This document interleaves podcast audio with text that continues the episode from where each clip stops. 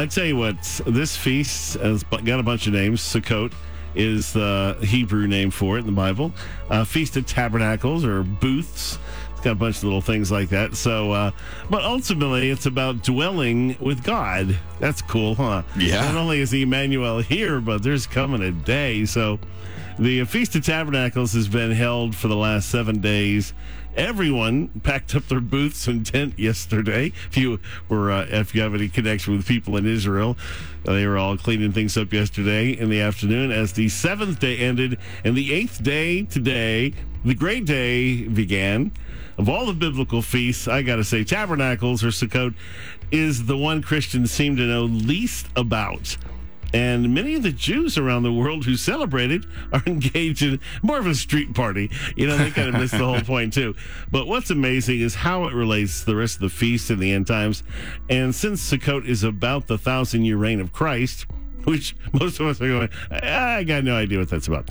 Well, it helps us unpack some really difficult parts of the book of Revelation. So that's a real bonus. And let me just tell you, there's never been a question that's gone all over the place and debated. And if you've ever wondered or debated with anyone, what happens to us when we die as Christians? I mean, we know our bodies are buried or something happens bodies, but where do our souls go? Do we hmm. is it directly to heaven, as some verses seem to imply, or are we in the grave, or we Jesus in some temporary location where our bodies will be changed in an instant? Well, as it happens, there is an answer for that, and it's in the Feast of Tabernacles. In fact, the whole feast is literally the answer to those questions, which I think is pretty cool because, you know, even through my uh, long journey as a Christian, I've looked at the scriptures over and over and over, and uh, this was fine. I finally got this. Cha-ching! I went, oh, okay. So we're going to discover God's idea of a camping trip, why we're commanded to rejoice and to give, how to celebrate the feast, the prophetic aspects of it, the power behind the name Yeshua, where it fits in the end times, how to make sure you have enough oil as we encounter the heart of Jesus in a brand new way. The uh, spring and fall feasts are shadows and types of Jesus, who fulfilled the spring feasts when he died at Passover. He rose three days later on the barley harvest festival called First Fruits, which is part of the seven day feast of unleavened bread.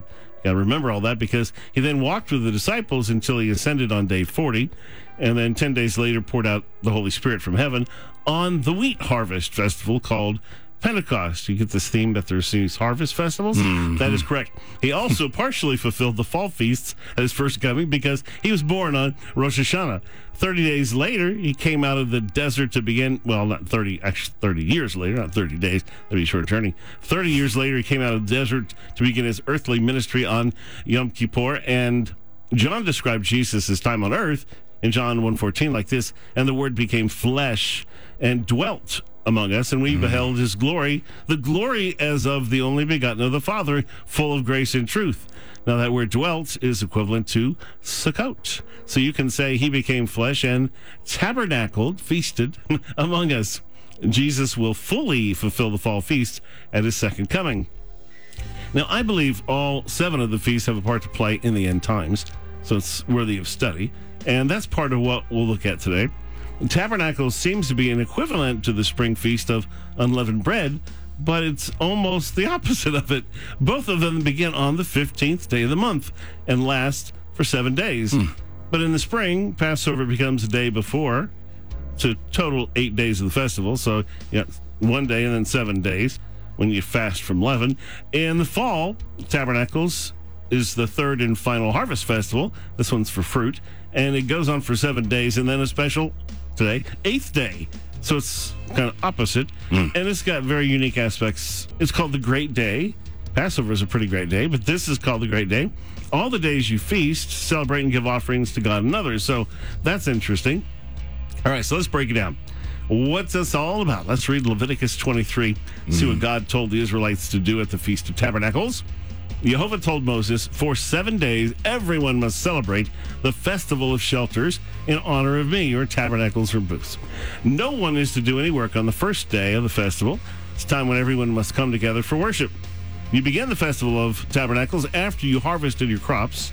You pick the best fruit from your trees. You cut leafy branches to use during the joyous celebration in my honor. For seven days, every Israelite must live in a shelter called a sukkah, so future generations will know that. I made their ancestors live in shelters when I brought them out of Egypt. For seven days, sacrifices must be offered on the altar. The eighth day is also to be a day of complete rest. So today, the great day, is a day of rest. This is the feast all of Israel looks forward to all year long, just called the feast. I mean, it's that exciting. It was a harvest festival to celebrate the completion of the agricultural year. Henceforth, the idea you're resting from all your labor, right? Mm-hmm. Specifically, the seven species. You had barley in the spring, wheat and grapes in the summer. All the sweet fruit in the fall is pomegranates, figs, dates, palms, and olives. That's the seven. You build this flimsy sukkah, uh, testifies that our safety and stability comes from God's care. So again, we're spending time with God, but He's the one taking care of us. They'd remember the Exodus, the tabernacle where God would meet Moses. Rosh Hashanah, Rosh Hashanah, the days of awe, and the day of atonement had all passed. So all the repentance and judgment was behind them. It was good times. Their sins were atoned. now they'd spend a week celebrating life with Him during the Feast of Tabernacles.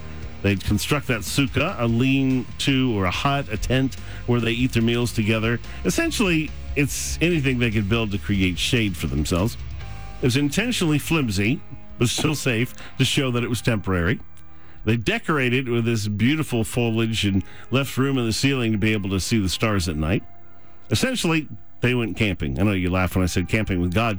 No, I like that a it lot. was a deal. I mean, I'm going camping with God. Well, because when you think about the the housing like you're describing it, camping is a good image there. Yeah. And needless to say, kids love this festival. So sleeping in a sukkah was optional, but eating together in it was crucial. Building sukkahs wasn't just for this festival. It's what Jonah built to sit in as he waited to see what would come of Nineveh. In fact, if you read the Hebrew, it says Jonah had gone out and sat down at a place east of the city. He's mad, of course. Hmm. There he made himself a shelter, a sukkah, sat in a shade and wanted to see what would happen to the city. So there's this fascinating picture of the saints, us, who deserve judgment but are spared because they repented. Their hope is not in the lives they lived, obviously, but in the God who is sustaining them in their temporary sukkah. So it's just one thing after another that this this feast is so amazing. And uh, we're going to break that down. We're going to talk about joy, joy, joy, joy next. Down in my heart. Yeah. Down in my Heart. Well, you know, every time that we get into these discussions, I'm thinking, man, this is some great stuff. Man, this one's really deep. And then this one sounds like it's the deepest of all of them. There's so much going on here. Well, because there's so much unknown for us Yeah. when we read. I mean, if you read about, uh, if, if you ask anyone, tell me about the millennium, the thousand year reign of Christ. ah, Glazed look it over is. yeah. yeah. Long pause, no answer. that's that's why this one is going to blow your mind because Wow, so many of the aspects of everything else come together and go, oh, it's starting to make sense. Well, I'm looking forward to God's idea of a camping trip and all that's going to come with this Feast of Tabernacles teaching here with Ray Haynes. And uh, we know that you are as well. Because that, other than Dr. Mark Rutland, I think the thing that is mentioned the most by people that make comments online when they give is they love the teachings on the feasts that you get to bring and that we get the privilege of being part of.